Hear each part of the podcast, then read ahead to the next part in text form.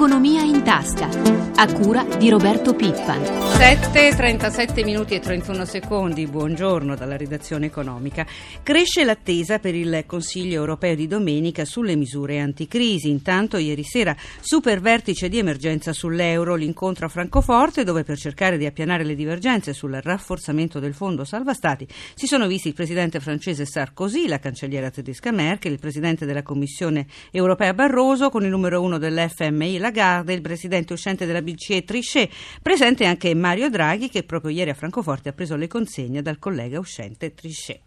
E in mattinata a Bruxelles il presidente Barroso aveva presentato il piano europeo per la rete dei trasporti fino al 2030. La Commissione europea ha infatti dato il via libera al provvedimento che punta a realizzare entro il 2030 una rete centrale europea, in pratica quella che sarà la struttura portante del sistema di trasporto del mercato unico europeo. Noi dovremmo avere in linea il professore Marco Ponti che insegna economia dei trasporti al Politecnico di Milano. Buongiorno professore. Buongiorno a voi. Allora professore, su questi 10 assi si concentreranno le risorse comunitarie a disposizione, si tratta di 31,7 miliardi di euro. La novità è che per trovare più fondi queste opere saranno finanziate anche attraverso i project bond, ovvero dei prestiti obbligazionari che dovranno raccogliere sul mercato le risorse necessarie. Nella lista dei progetti strategici figurano diversi collegamenti ferroviari italiani, Napoli-Bari, Napoli-Reggio, Messina-Palermo e confermata la Lione-Torino, l'Europa ha anche inserito tra i progetti prioritari la tratta Napoli-Palermo. Non c'è però il ponte di Messina. Secondo lei che vantaggi potrà trarne l'Italia?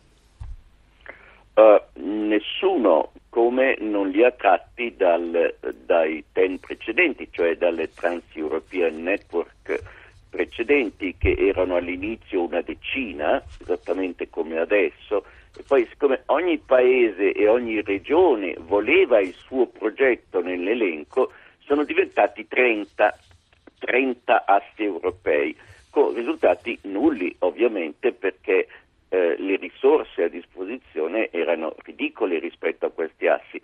Ora la situazione non cambia molto con questo nuovo elenco di opere se li si guarda con cura, perché comunque sono 27 paesi coinvolti, molte decine di opere con una cifra modestissima in proporzione, 50 miliardi di euro. I bond poi sono dei prestiti, quindi tutto al più hanno un tasso lievemente agevolato. 31 miliardi per 27 paesi è un lunghissimo elenco di opere.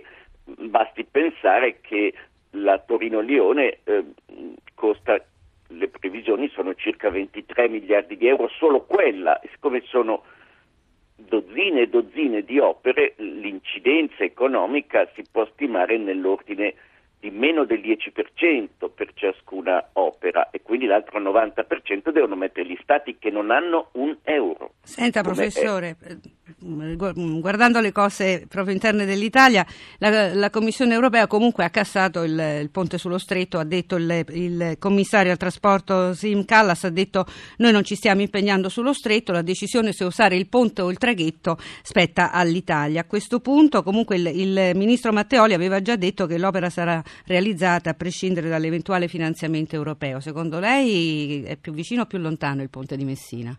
Il ponte di Messina è sempre stato lontanissimo, non c'è ancora nemmeno un piano finanziario oltre a un progetto esecutivo, e comunque le dichiarazioni del presidente Berlusconi non lasciano dubbio, e di Tremonti in particolare, non c'è un euro per le grandi opere, e questo non vale mica solo per l'Italia, anche in Portogallo e altri paesi hanno detto che non hanno comunque le risorse per costruire alcunché, addirittura sono stati cancellati moltissimi progetti, quindi questo elenco infinito, perché sono tantissime le tratte comprese in quelle 10 grandi collegamenti, questo elenco infinito di opere è simbolico, cioè è la sommatoria di desiderata, ma se uno guarda con cura quegli elenchi, gran parte si tratta di studi ancora, a livello di studi, in cui non c'è nessun accenno a una reale allocazione di risorse, soprattutto perché la gran parte di quei collegamenti sono ferroviari, e non si può dimenticare che le ferrovie devono essere costruite al 100% con soldi pubblici, certo, perché gli utenti non intendono pagarle. Bene, professore. Pagano le strade, ma non pagano le ferrovie. Bene, professore, noi la ringraziamo, buona giornata. A voi.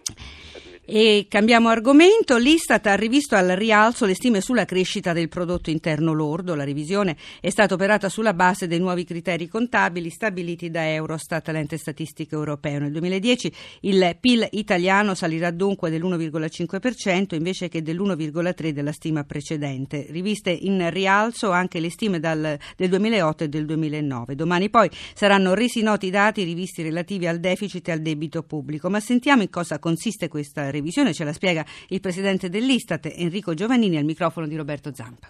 Le revisioni sono assolutamente normali ed avvengono normalmente ogni 5 anni. Queste sono regole europee e in particolare questo cambiamento è stato dettato da un obbligo comunitario ad adottare le nuove classificazioni delle attività economiche e in questa occasione abbiamo preso l'opportunità per fare dei miglioramenti che gli utenti ci avevano segnalato da tempo dovevamo fare. Quindi questo nuovo sistema secondo lei è più aderente alla realtà? Certamente sì, le metodologie statistiche migliorano continuamente e ripeto, queste variazioni sono assolutamente normali, l'hanno fatto la Francia, la Germania e molti altri. Per il 2010 c'è un leggero aumento dello 0,2%, dall'1,3 al più 1,5%. Sempre gli ultimi dati nei conti nazionali sono quelli maggiormente soggetti a revisioni perché alcune fonti arrivano con ritardo, pensiamo soltanto agli obblighi ritardati di pubblicazione dei bilanci delle imprese. Per i prossimi anni cosa cambierà secondo lei? Nel 2014 ci sarà la grande revisione dei conti nazionali che è in corso in tutto il mondo. Fino ad allora le serie storiche resteranno sostanzialmente le stesse.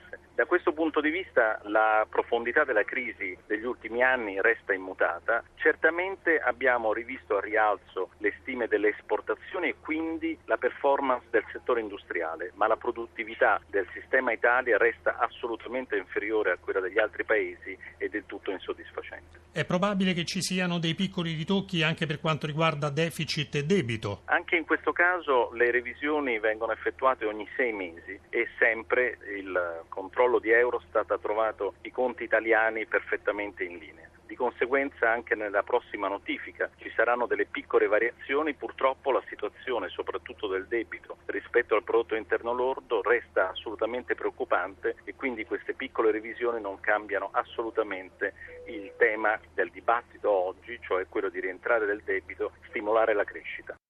Grazie al presidente Giovannini. Parliamo ora del rapporto tra cittadino e pubblica amministrazione. Sono 10 milioni le istanze arrivate per via telematica nei primi 9 mesi del 2011 all'INPS su un totale di 30 milioni di domande che pervengono all'istituto in un anno. Si tratta di risultati raggiunti dall'istituto sulla via della telematizzazione dei servizi per i cittadini.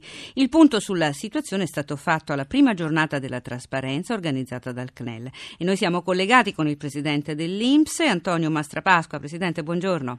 Buongiorno a tutti. Allora, che bilancio fare di questa prima fase? Che accoglienza ha avuto il piano da parte dei cittadini? Ma guardi, estremamente positivo perché già avere 10 milioni, quindi un terzo delle domande totalmente telematizzate. Noi entro metà dell'anno prossimo raggiungeremo il 100% dell'esclusività della telematizzazione delle domande, abbiamo avuto una risposta dai cittadini, dagli intermediari, da tutti quanti più che soddisfacente, cioè c'è una grande capacità delle persone di capire il progresso e di adattarsi velocemente. Senta Presidente, ma qual è l'argomento che più trattano queste domande? Qual è il rapporto più forte che avete con i cittadini sul piano telematico? Ma guardi, noi offriamo più di 300 prestazioni, le stiamo varando ogni mese un pacchetto, facendo poi un periodo transitorio per poi renderle esclusive. Le persone si adattano a tutte, mi basti ricordare il pagamento dei bollettini per quanto riguarda le domestiche, da aprile è diventato esclusivamente via telematica, abbiamo avuto un successo enorme, sono aumentati i pagamenti e le persone sono andate sul sito, l'hanno modificato se c'erano state variazioni nel rapporto di lavoro, tutto quanto con grande serenità, trasparenza e linearità. Senta Presidente, quando si tratta di cittadini anziani che magari non hanno dimestichezza con il mezzo telematico, con il computer, come possono fare, visto che poi diventerà tutto telematico? Noi abbiamo previsto 3 canali, il primo è il canale ovviamente web, il secondo è il canale telefonico, quindi è facilissimo, si può chiamare il nostro contact center che può svolgere le stesse identiche pratiche da fare sul web ma via telefono. Il terzo sono gli intermediari, ovvero i patronati, i CAF, i consulenti, tutte le persone che collaborano con l'INPS e collaborano con i cittadini. Telegrafico, un cittadino come fa a seguire la propria pratica? Ecco, questo è il secondo step. Quando noi saremo in grado di telematizzare tutte quante le domande, quindi entro pochi mesi, stiamo già lavorando a far sì che si possa e si debba poter seguire l'iter della pratica. Non c'è cosa più brutta delle persone che una volta inviato qualcosa a un istituto o all'INPS non sanno più che fine ha fatto. Noi vogliamo fare la totale tracciabilità della pratica, come avviene oggi per alcune aziende la tracciabilità del pacco postale. Parte da Roma verso Milano e si segue sul computer. Noi vorremmo e vogliamo, e siamo impegnati in questo, fare la stessa cosa con le pratiche o con le domande fatte a noi. Massima trasparenza e anche massima efficienza. Grazie Presidente, buona giornata. Grazie a voi, buongiorno. Parliamo adesso di un comparto particolare del mondo del lavoro, la polizia penitenziaria, che come altri settori del pubblico impiego ha subito una serie di tagli che hanno suscitato la protesta dei sindacati. Sentiamo Roberto Pippa. Massimo Battaglia, segretario generale dell'UNFSA Confsal. Dove si può tagliare e dove invece bisognerebbe investire di più? Negli enti locali, nella sanità, lì vanno trovati i tagli, negli sprechi della sanità. Quali effetti stanno provocando i tagli che sono stati finora? Devastanti. Questure in Italia stanno in grande difficoltà, non hanno più la possibilità, le forze di polizia, di fare rifornimento alle pompe di benzina perché hanno crediti verso queste pompe di grande difficoltà economiche. Ci sono molte preoccupazioni anche nella polizia penitenziaria per gli effetti che potrebbero avere nella vita delle carceri i tagli alle spese del pubblico impiego. Con noi Donato Capece, segretario del SAP e Confsal, che è sindacato autonomo della polizia penitenziaria. Come si presenta la situazione? Noi siamo veramente molto preoccupati. I tagli fatti in questa maniera hanno praticamente azzerato la sicurezza. Abbiamo già avuto autorizzazione dal Tesoro per usare i fondi, le risorse economiche del primo semestre 2012, perché per il paradosso dei tagli abbiamo i detenuti che per il 2011 hanno esaurito le risorse economiche per dar loro da mangiare. È una situazione drammatica nel nostro paese. Io spero che il governo si renda conto che non c'è solo bisogno di tagli, ma c'è bisogno di una rivoluzione in quello che è il sistema, soprattutto per cercare di deflazionare il carcere, rivedere il sistema penitenziario e far sì che in carcere ci siano solamente i criminali e non chiunque commetta un reato lieve.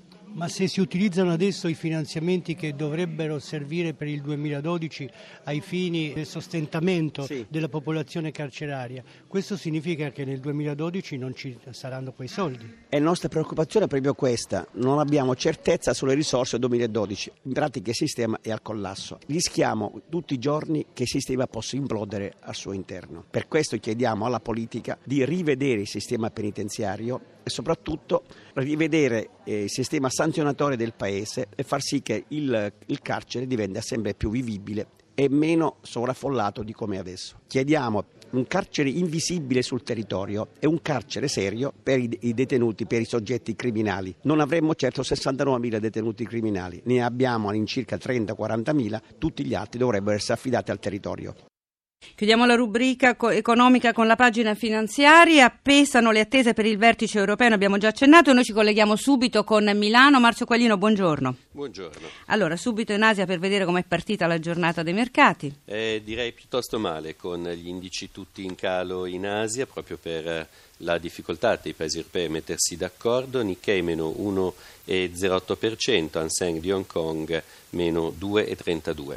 Nervosismo anche ieri, soprattutto a Wall Street, mentre è andata meglio in Europa. In Europa era andata bene proprio sulle prospettive positive di questo vertice, quindi con Milano che era stata largamente la migliore grazie ai bancari, con un progresso di 2 punti percentuali. Per quello che riguarda le altre borse europee un progresso attorno poco sopra il 0,5 punto percentuale, mentre New York è andata male con flessioni del Dow Jones meno 0,63% e soprattutto del Nasdaq meno 2%, questo in relazione al Beige Book, che è il rapporto sullo stato di salute dell'economia statunitense, che indica una crescita debole, e per quello che riguarda il Nasdaq, mercato dei tecnologici, per i risultati non esaltanti di alcune società come Apple, per esempio. Marzio, vediamo cosa si prevede per oggi. Partenza in calo per le borse europee, questo sulla base dei futures sugli indici. Grazie a Marzio Quaglino, grazie a Francesca Librandi per l'assistenza al programma. La pagina economica si ferma qui. Prima di tutto continua con Piero Plastina. Da Lucia Coppa a tutti voi l'augurio di una giornata serena. Appuntamento a domani.